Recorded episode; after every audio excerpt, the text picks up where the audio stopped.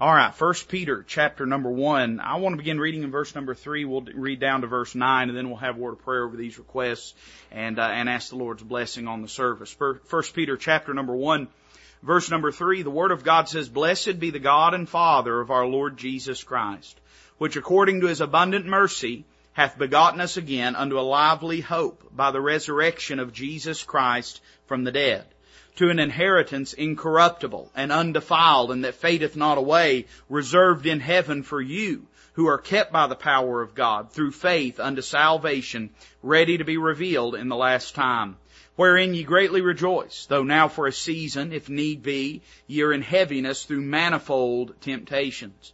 That the trial of your faith, being much more precious than of gold, that perisheth, though it be tried with fire, might be found unto praise and honor and glory at the appearing of Jesus Christ, whom having not seen ye love, in whom, though now ye see him not, yet believing, ye rejoice with joy unspeakable and full of glory, receiving the end of your faith, even the salvation of your souls. Let's pray together. Father, we love you and thank you for this opportunity that you've afforded us to be together in your house.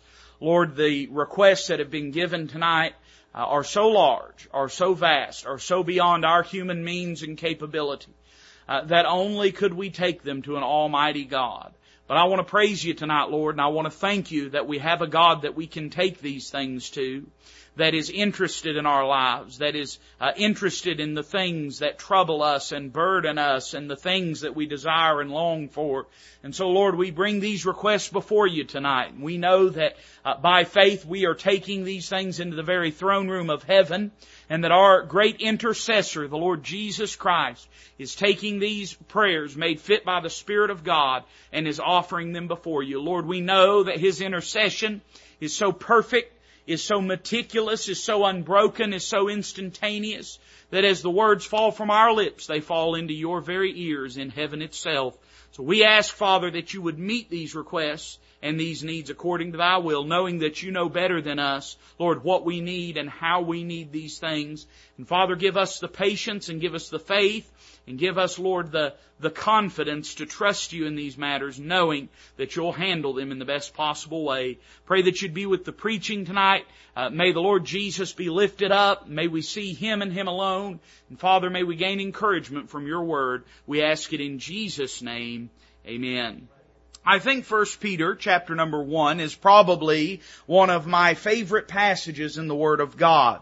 It is a, an ensemble of powerful and profound statements that pile up on each other. I don't know if you sensed that as we read it, but it's like Peter just uses these great truths as stepping stones as he is uh, more elevated and, and more transcendent in what he is describing for us. It's like he steps on these truths and climbs into the very heavens themselves and describes for you and I our glorious situation in the Lord Jesus Christ. And every statement that he makes, it's like it just opens the door into even greater and grander truth. In the midst of this passage, however, uh, we find that there is a sober and arresting statement that is made concerning our present circumstances. I don't know if you noticed it, but as he is describing this, uh, this glorious salvation that you and I have partook in through the Lord Jesus Christ, he says concerning that salvation that we presently have, that in the midst of that salvation, as we rejoice in our salvation, how many of you are glad to be saved tonight?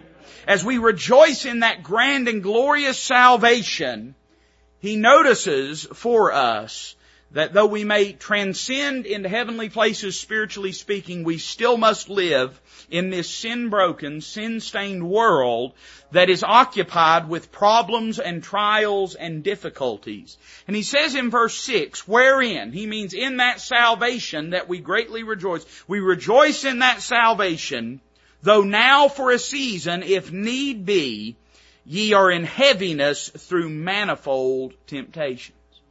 In other words, as he is climbing to the glorious heights of heaven, Brother Ken, it's like he pulls us back down to earth and reminds us that though we are rejoicing presently in this blissful, amazing salvation, we are doing so in a broken world that we're traveling through. I think that dichotomy is stark and is arresting when I notice it because it's a reminder to us that listen, no matter how bad it gets down here, everything's alright up there.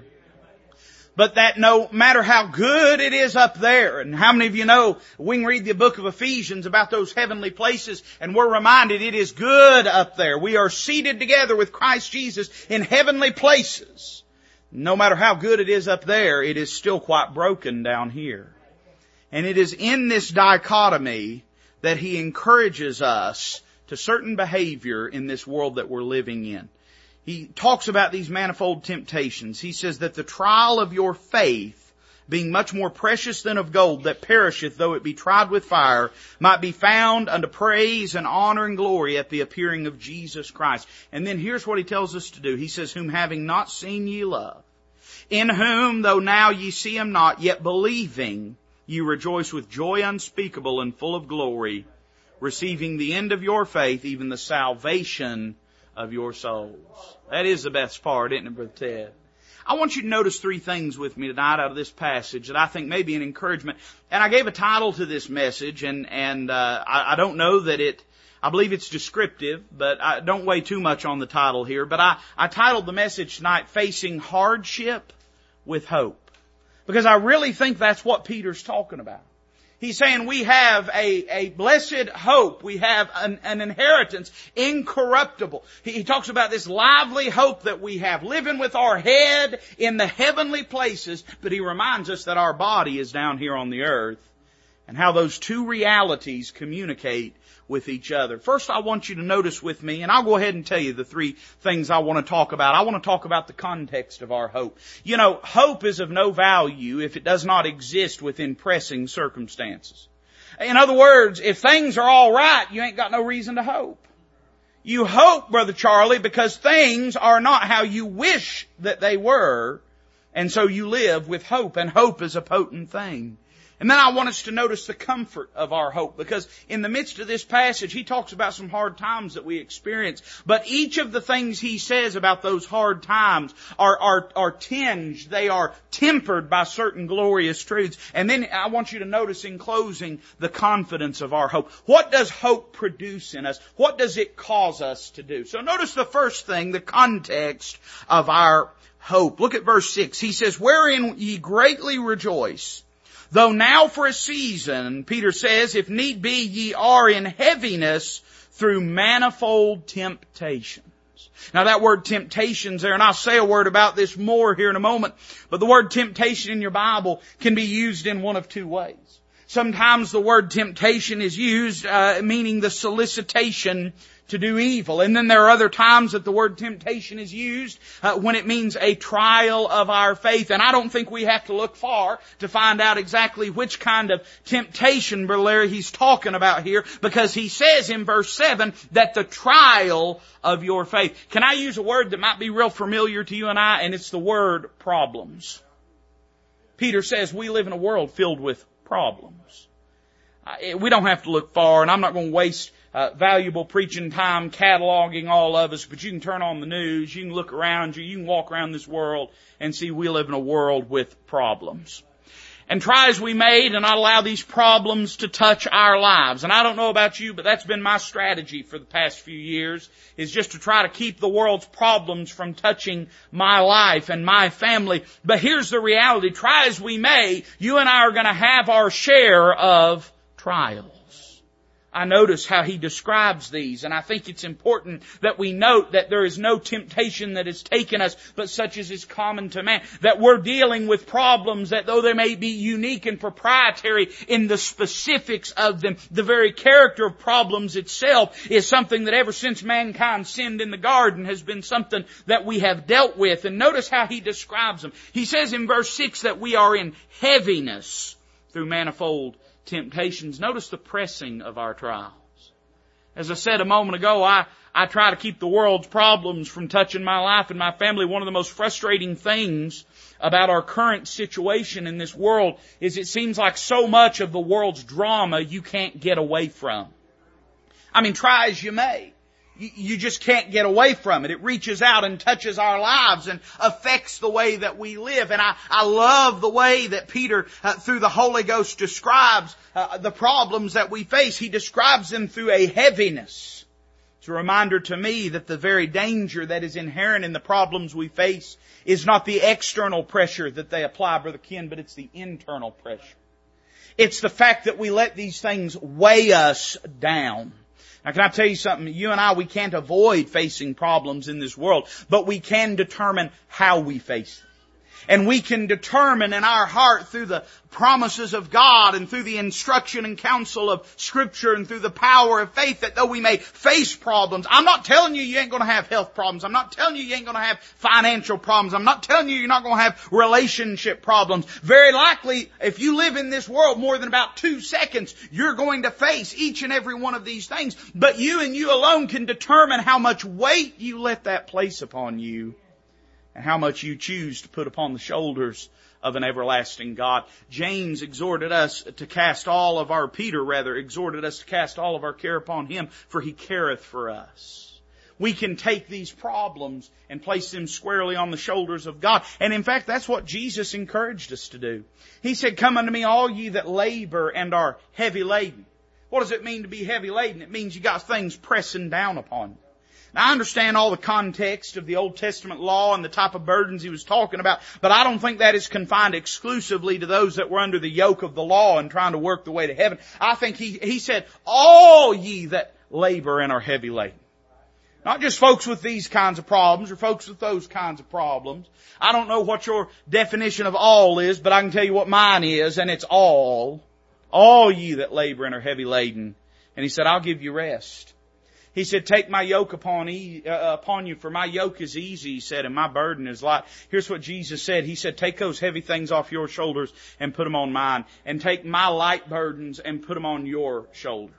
He said, let's exchange these things because uh, the Lord Jesus understood as our creator that we are frail, as the psalmist said, that we are but dust, and he understood how easy it is for the weight of life to press us down. I'm not saying you can escape the problems, but I am saying these problems can be an opportunity to lean heavier upon the Lord, more effectually upon the Lord, to pray about these things and to seek for God to lift these burdens off of us and to place them in His providential care. Hey, listen, uh, you understand if you're saved by the grace of God, then the God of glory, the, uh, the eternal God, the infinite God, uh, the, the omnipotent God, uh, the God that has the power of all heaven and all earth, uh, the God that created created everything is your Father. And you can talk to him and you can say, Father, I, I, am struggling. I'm weighed down underneath these things. Lord, I need you to, I need you to take this pressure off of me. So he uh, he describes the pressing of our trials, and then he uses an interesting word. I it, it's found about three times, or it speaks of three things in Scripture. I believe it may be found once or twice more than that, but but it speaks of about three things in Scripture. It, it's look at this phrase. He says, "Wherein ye greatly rejoice," verse six. Though now for a season, if need be, ye are in heaviness. And why are you in heaviness? Through manifold temptation. There are three things described as manifold in the Bible. The uh, transgressions, Brother Ken, are described as manifold actually in the book of Amos that we've been studying.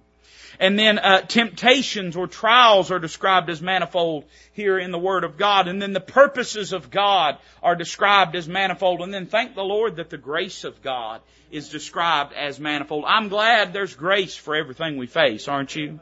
I'm glad no matter how many problems that the world, the flesh, and the devil can scoop up to throw at us, uh, there are manifold graces to meet each and every one of those. For His grace is sufficient.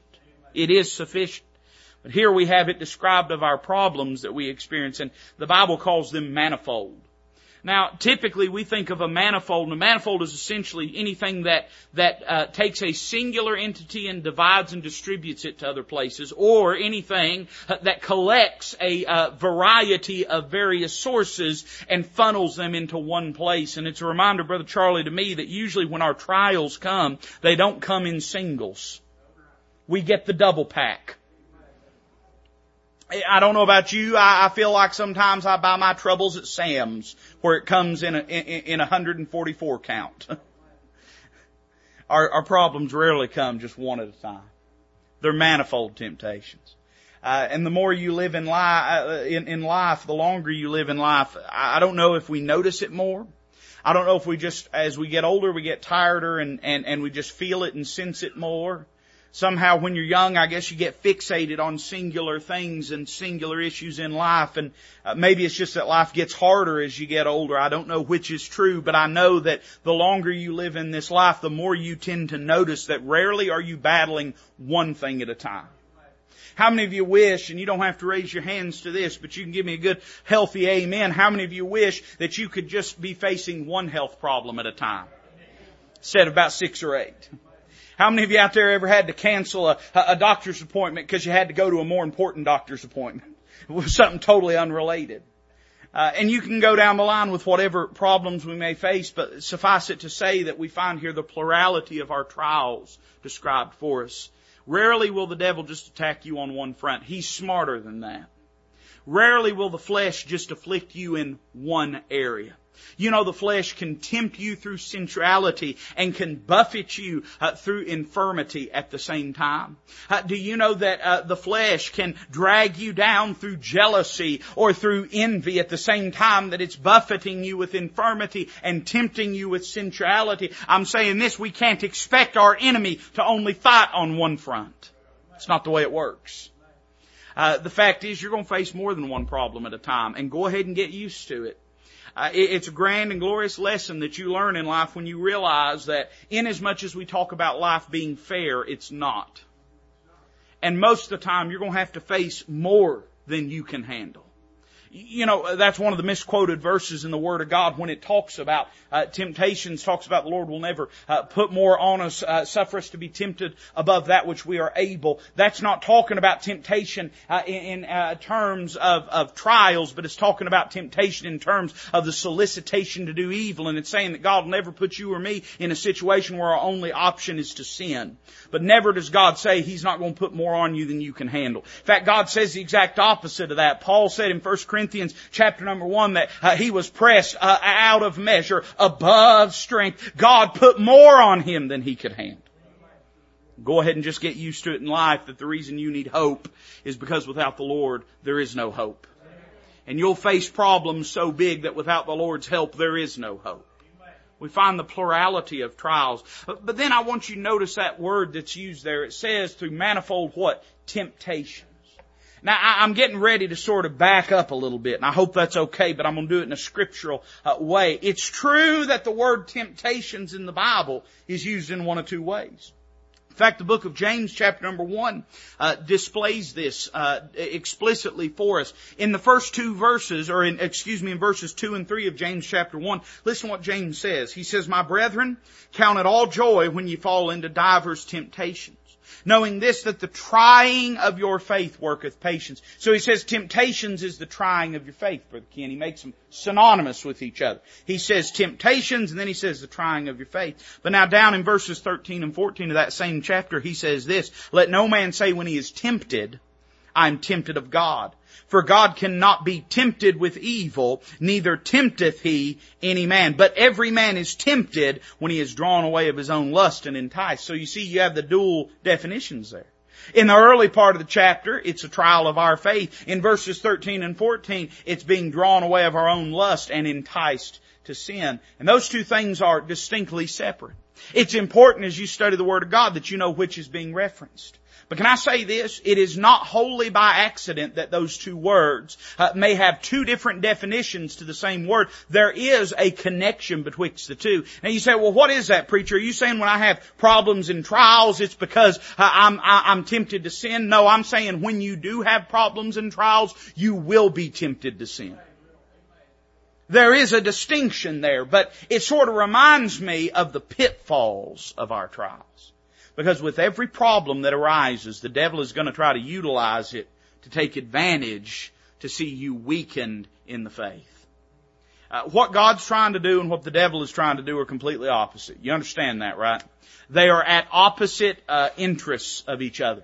And when a problem comes into your life, God is trying to expand your faith. He's trying to grow your faith. But at the same time, the devil will try to diminish your faith and destroy your faith. I'm saying this, we better be careful when trials come.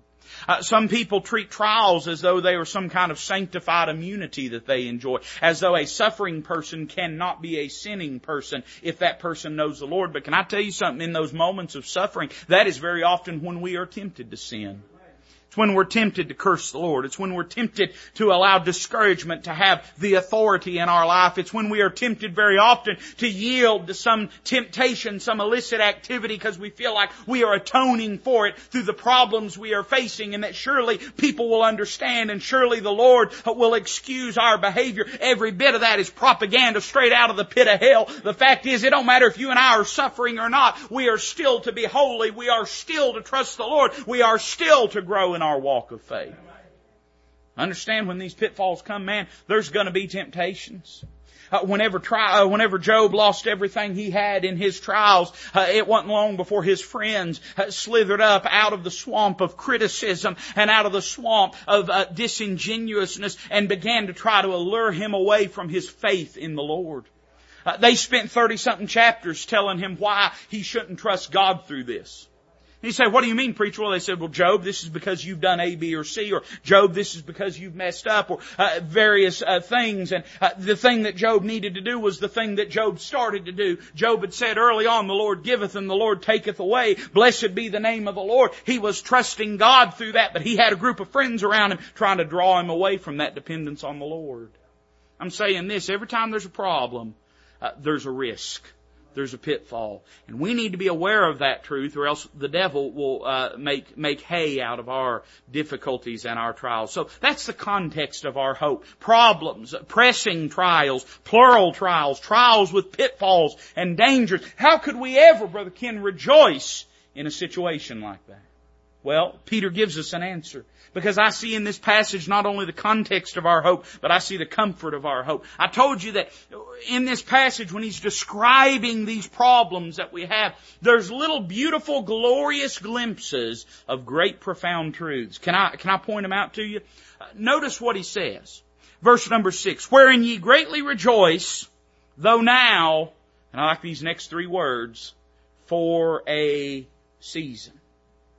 You know what he's telling us? He's reminding us that uh, our trials are temporary. It's for a season. It's just for a season. Uh, now you know what a season is, and and I've had this experience in life. I, and seasons, sometimes seasons are long, and sometimes seasons are short. But isn't it funny? The world has a phrase for this. They say this: when it rains, it pours. What they mean by that is troubles, Brother Ken, are plural, and usually when one starts to fall on you, there will be a whole cloud open up. The Bible gives us more descriptive language that we go through seasons of trouble in life. That's been my experience. I don't know if it's yours. Some of that may be a matter of perspective. We can handle problems when we feel as though they are coming individually.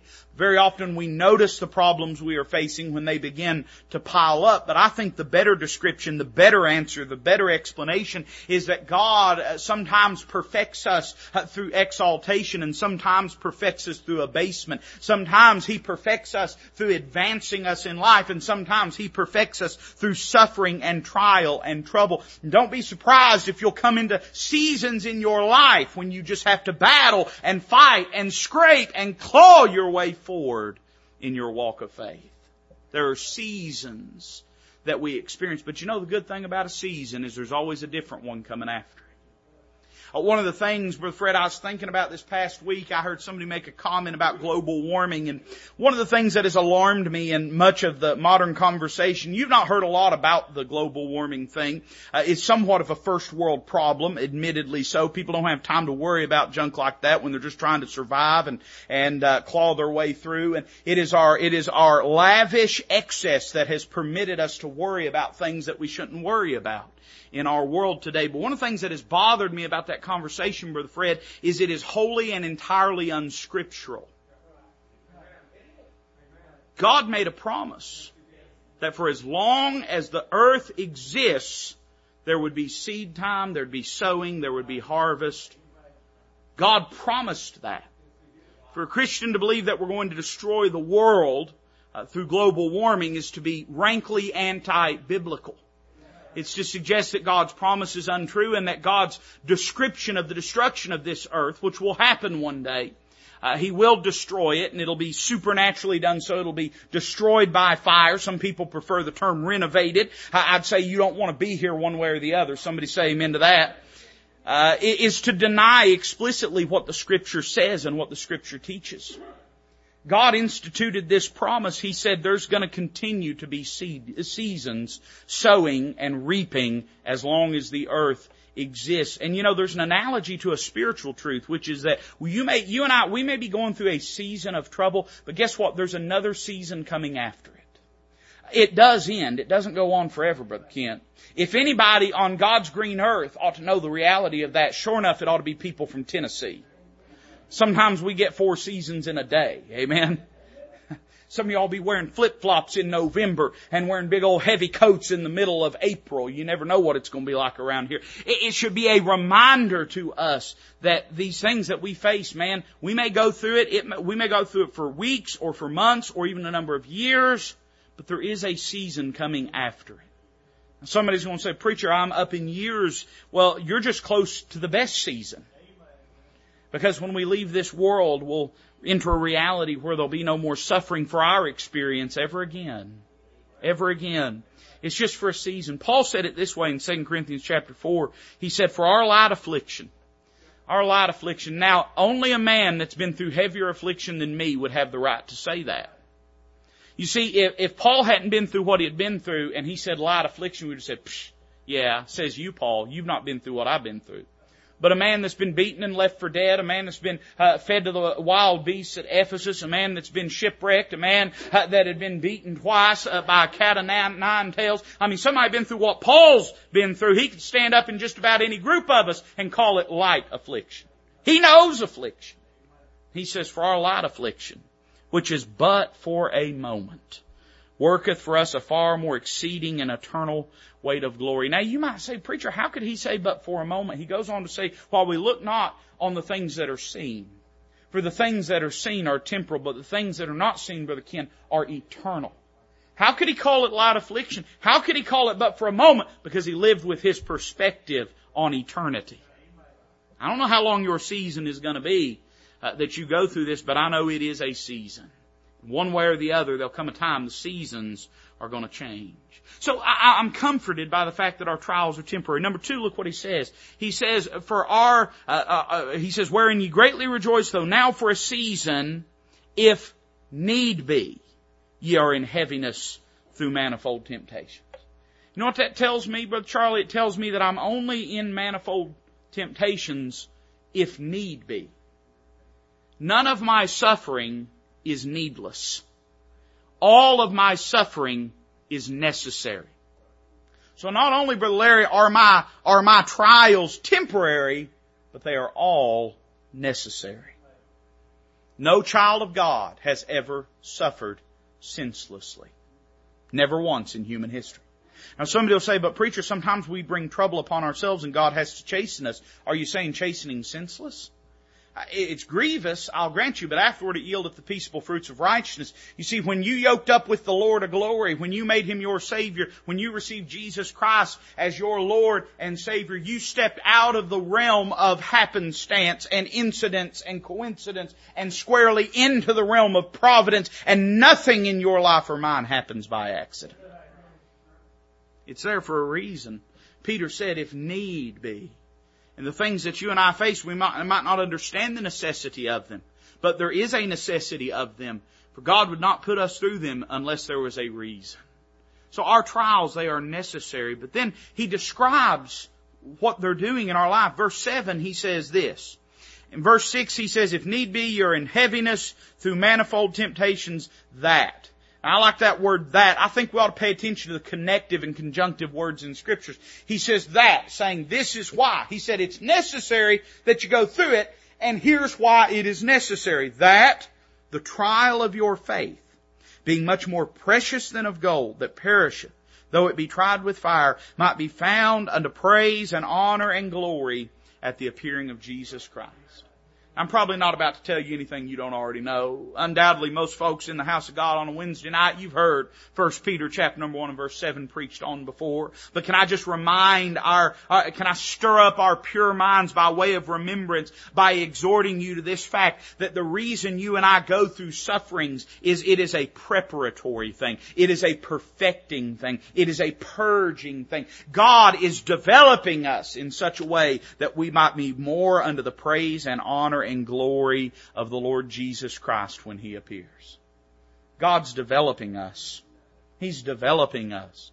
Uh, we don't always notice when He's developing us. We don't always appreciate when He is developing us. But understand that everything that you and I go through, there is reason, there is sense, there is providence behind it. And that reasoning behind it is that we might look more like Jesus. So the Bible says in 1 John chapter number 3, what's, what are we going to look like, Brother Charlie, at His appearing? We're going to look like Him. So if He's producing in us a faith that better prepares us for His appearing, then what He's doing is making us look more like Jesus. We're becoming more like Him. More like Him. Every single day. So our trials, they are preparatory. I see the comfort of our hope. And then finally, I want you to notice the confidence of our hope. So, in light of that, Brother Ken, what are we then to do? There's probably people in this room going through trials. I'd be shocked if there wasn't. And undoubtedly everyone going in, through trials in this room, all three of those statements we made are true of your trials as they are mine, that they are temporary and necessary and preparatory. But now here's the question. What do we do with all that? Well, look what he says. Look down in verse number eight. He says, whom having not seen. Now who's he talking about? Well, he just referenced the Lord Jesus Christ. He said, at the appearing of Jesus Christ, whom having not seen, ye love. In whom, though now ye see him not, yet believing, you rejoice with joy unspeakable and full of glory, receiving the end of your faith, even the salvation of your souls. Now, what's he talking about in verse number 8 and verse number 9? He stresses the fact twice that we have not seen Jesus. Now that's true of you and I, and it was true undoubtedly of the people to whom Peter was writing. Peter had seen him, but the people he was writing to, evidently, uh, they're described as strangers in verse number one of this chapter that are scattered throughout Pontus, Galatia, Cappadocia, Asia, and Bithynia. These were people that had never seen the Lord Jesus in the flesh. They had never beheld him or laid eyes upon him. So Peter stresses this fact. But why is he stressing it? He's stressing it so that he might show in stark relief the appropriate behavior of the believer in light of our trials. In other words, he's saying, well, you've not seen him, but you love him. You've not seen him, but you believe in him. You've not seen him, but believing in him and loving him, you rejoice with joy unspeakable and full of glory. He's saying you've never seen him, but he's who you're looking to and he, who, he is who you are looking for. In other words, the first thing he denotes here is who we regard in our lives, and particularly in the time of our troubles. Can I say there are times when life might get so easy we'd be tempted to feel like we don't need Him. But when problems and troubles arise, Brother Ken, we are, we are keenly aware of how desperately we need Him. So when these trials come, what do we do? Well, we fix our mind upon Him. He's the one, number one, He's the one that we look for. Peter says, you've not seen Him, but you're gonna see Him. He just got through saying He's coming back. And He uses the word, and I don't think by accident, the appearing of Jesus Christ. Now I understand and you understand that the term appearing uh, denotes not just the rapture, but it more explicitly denotes uh, the glorious appearing of the Lord Jesus Christ. At the end of the tribulation period when every eye will behold Him and will see Him. And it's saying that when that time comes and we as the saints of God return back with our conquering King, we will look upon a world that has buffeted us. We will look upon a world that is broken. We will look upon a world that we once walked through in suffering, but we will appear before that world in glory. We'll be part of that great mass of people, uh, sanctified, regenerated, and glorified that come back with the conquering King in that day. And he's saying that's who we're looking for. What do I do in the midst of my trials? Well, we ought to be looking for Jesus to come back. say, preacher, it gets rough down here. Well, isn't it good that this world as it is is not how we're going to spend eternity? We're looking for Him to come back. He's the one we look for. But not only that, He's the one that we love. He says, whom having not seen, you love we preached Sunday morning out of 1 John chapter 4 about the love of God, the perfect love of God. And I'll spare you an entirety of sermon about it, but suffice it to say we love Him because He first loved us and He shed abroad in our hearts by the Holy Ghost the love of God that we live and that we operate in. And I just think we need to be reminded when trials come, when suffering comes, the one that loves us and the one that we love and the one that is the priority and preeminent in our lives. In other words, trials may be able to shake a lot of things, but it can't shake our relationship with Him. Can't shake His promises to us. Can't shake His love of us, and it should not shake our love of Him. So we see who we regard in the midst of trials, and then notice how we rejoice. He says, whom having not seen ye love, in whom, that's important, in whom. Seven times it appears in the book of Ephesians. So evidently when the Holy Ghost wrote it down, it was significant. In whom, and just about all the time they're referencing Jesus. In whom, though now ye see him not, yet believing ye rejoice with joy unspeakable and full of glory. I saw one commentator wrote this down. I thought it was very appropriate. He said, you know, even an, an unsaved person can endure trials and afflictions. But only a regenerate child of God can glory in tribulation. The lost man can, can put up with it, can endure it, can struggle through it. God help us that so often we are merely getting through it. I'm weak in my flesh just like you are. I know what it is to be tempted in the midst of our problems to just be trying to get through it. But you know, we can get a lot more done than just get through it if we'll lean on the Lord Jesus Christ. We can grow through it. we can glory through it. But here's what it's going to take. We're going to have to look to Him. Notice the rejoicing that he describes has four things that are mentioned. First is the person of our rejoicing. In whom? What are we rejoicing in? We're rejoicing in him. In him. That's what it means. In whom? In Jesus. And I'm saying no matter what else is wrong in your life, he's still good to you. And He's still worthy of our praise and He's still worthy of our faith and our dependence. And I'm not saying you won't experience problems and trials. I'm not saying they won't be heavy. I'm not saying they won't be many. But I'm saying in the midst of all of that, He's going to be as good as ever He has been. And if we cannot rejoice in the problems that we face, certainly we can rejoice in the person that reigns supreme over them. But how do we do that? Well, he, he tells us. Notice the power of our rejoicing. What, what motivates it? What's the means of our rejoicing here? He says, in whom, though ye see him not, yet believing. Faith. It is through faith that we can rejoice in our sufferings. I think very often as Christians, we anticipate that there'll be some unspoken, uh, un, undocumented, unrelated, glorious joy that'll be imparted to us when problems come. And I think part of the reason we struggle is because we don't sense that. Can I remind you that the rejoicing that the believer does in the midst of trials is not something that is done by feeling. It is something that is done by faith. Faith oftentimes operates in direct contravention to our feelings we have to purpose in our heart to trust God and believe that He's true and that He's right and that He's righteous and that He's in control. Only when we're willing to trust that He is who He says He is and that He's doing what He said He'd do and that He will do what He's promised He will do will we find reason to rejoice in the midst of our troubles. If you're waiting to feel good about your problems before you praise God, you ain't gonna do it.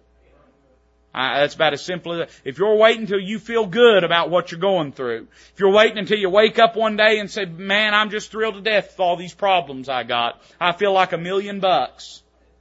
Go ahead and just mark her down. You ain't gonna rejoice. But if you're willing to wake up one day and say, man, I feel like death and I got problems all over the place. I can't figure out what's wrong with me and I couldn't figure out how to fix it even if I knew what it was. I don't know how to change my circumstances, but I just believe that God reigns supreme over everything. I just believe He loves me. I just believe He's got a plan in all this and I'm gonna be willing to trust Him and praise Him and rejoice in Him. Though nothing in my life would call for it, I'm gonna by faith praise Him. I see what that produces. It produces the pleasure of our rejoicing. Here's how we do it with joy unspeakable. When we commit to trust God with our problems, He will give us joy. And that joy is not fragile. It is not precarious. It is not ready to fall over, tip over, and shatter like porcelain. It is a resilient thing because it is not predicated upon our context or our circumstances or our condition, but it is predicated upon the promises of God. We know He's always going to be right and He's always going to be the same. And so we rejoice with joy unspeakable. And then notice the product of our rejoicing. Full of glory. Full of glory. Glory has always to me been one of those words that's hard to define. I don't know if you are like this. You're smarter than me. Maybe you don't have any problem with it. But I've always, Brother Charlie, found it a little hard to really give a definition for glory that I could wrap my mind around. Uh, glory is sometimes described almost as jubilation in the Bible. And that's how saints would talk about it, getting in the glory. Amen. And then sometimes glory is described in the Bible as praise and adulation being heaped upon someone or something. And in other words, we ought to give glory to God. And then sometimes glory is described as a benefit that is produced through something we experience in life. And I began to uh, think about it here lately and trying to really wrap my mind around it. Preacher ought to know how to define words. Somebody say amen to that. And uh, especially if he's going to use them. And if you're going to preach the Bible, you're going to use the word glory from time to time. And I got to thinking, you know, which definition is right? And the answer I've come up with is yes. Any clearer? I doubt it. You say, what do you mean, preacher? Well, I mean this. When we determine in our hearts that He's worthy of our praise and He's worthy of our adulation, that produces in us a joy unspeakable. A willingness not to just endure life, but to enjoy it, not just to survive this thing, but to thrive in it, not just to muddle our way through, uh, but to minister throughout our life and to do something that counts for God. And then you know what that produces, Brother Ken? It produces a growing and blooming and blossoming of our faith uh, that causes men to look to the God of heaven and see that there's hope in Him and that there's truth in Him and that there's uh, glory and praise in Him. All three of these things I think are true. That when our life we determine that we're going to believe in Him. And that belief is going to produce rejoicing. That causes a lost and dying and broken world to see something different in our lives and turn and glorify our Father that is in heaven by looking to Him for the same thing that they've seen us experience in our life. I think when we read this passage, He reminds us of how we rejoice. You got real quiet. Maybe you still don't get it. That's okay. We'll get to heaven. We'll all get it together, Brother Ken. And notice what we receive, and I'm just going to mention this and be done tonight. Uh, it's probably maybe, maybe the most important part of the passage, but I'm just going to mention it and close.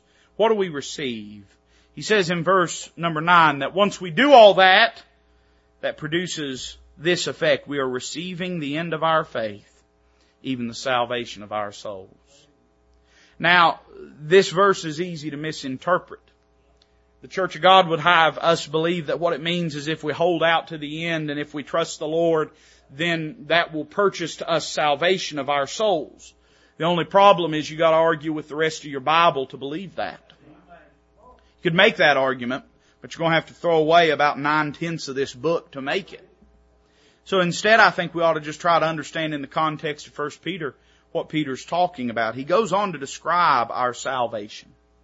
He talks in the latter verses of, of, in fact, you can start it in verse 10. He says, of which salvation the prophets have inquired and searched diligently who prophesied of the grace that should come, searching what or what manner of time the Spirit of Christ which was in them did signify when it testified beforehand the sufferings of Christ and the glory that should follow, unto whom it was revealed that not unto themselves, but unto us they did minister the things which are now reported unto you by them that have preached the gospel unto you with the Holy Ghost sent down from heaven, which things the angels desire to look into. So when he talks about salvation, he's not merely talking about the pardon and forgiveness of sins, but he's talking about the whole scope of what God's trying to do in redeeming a human being.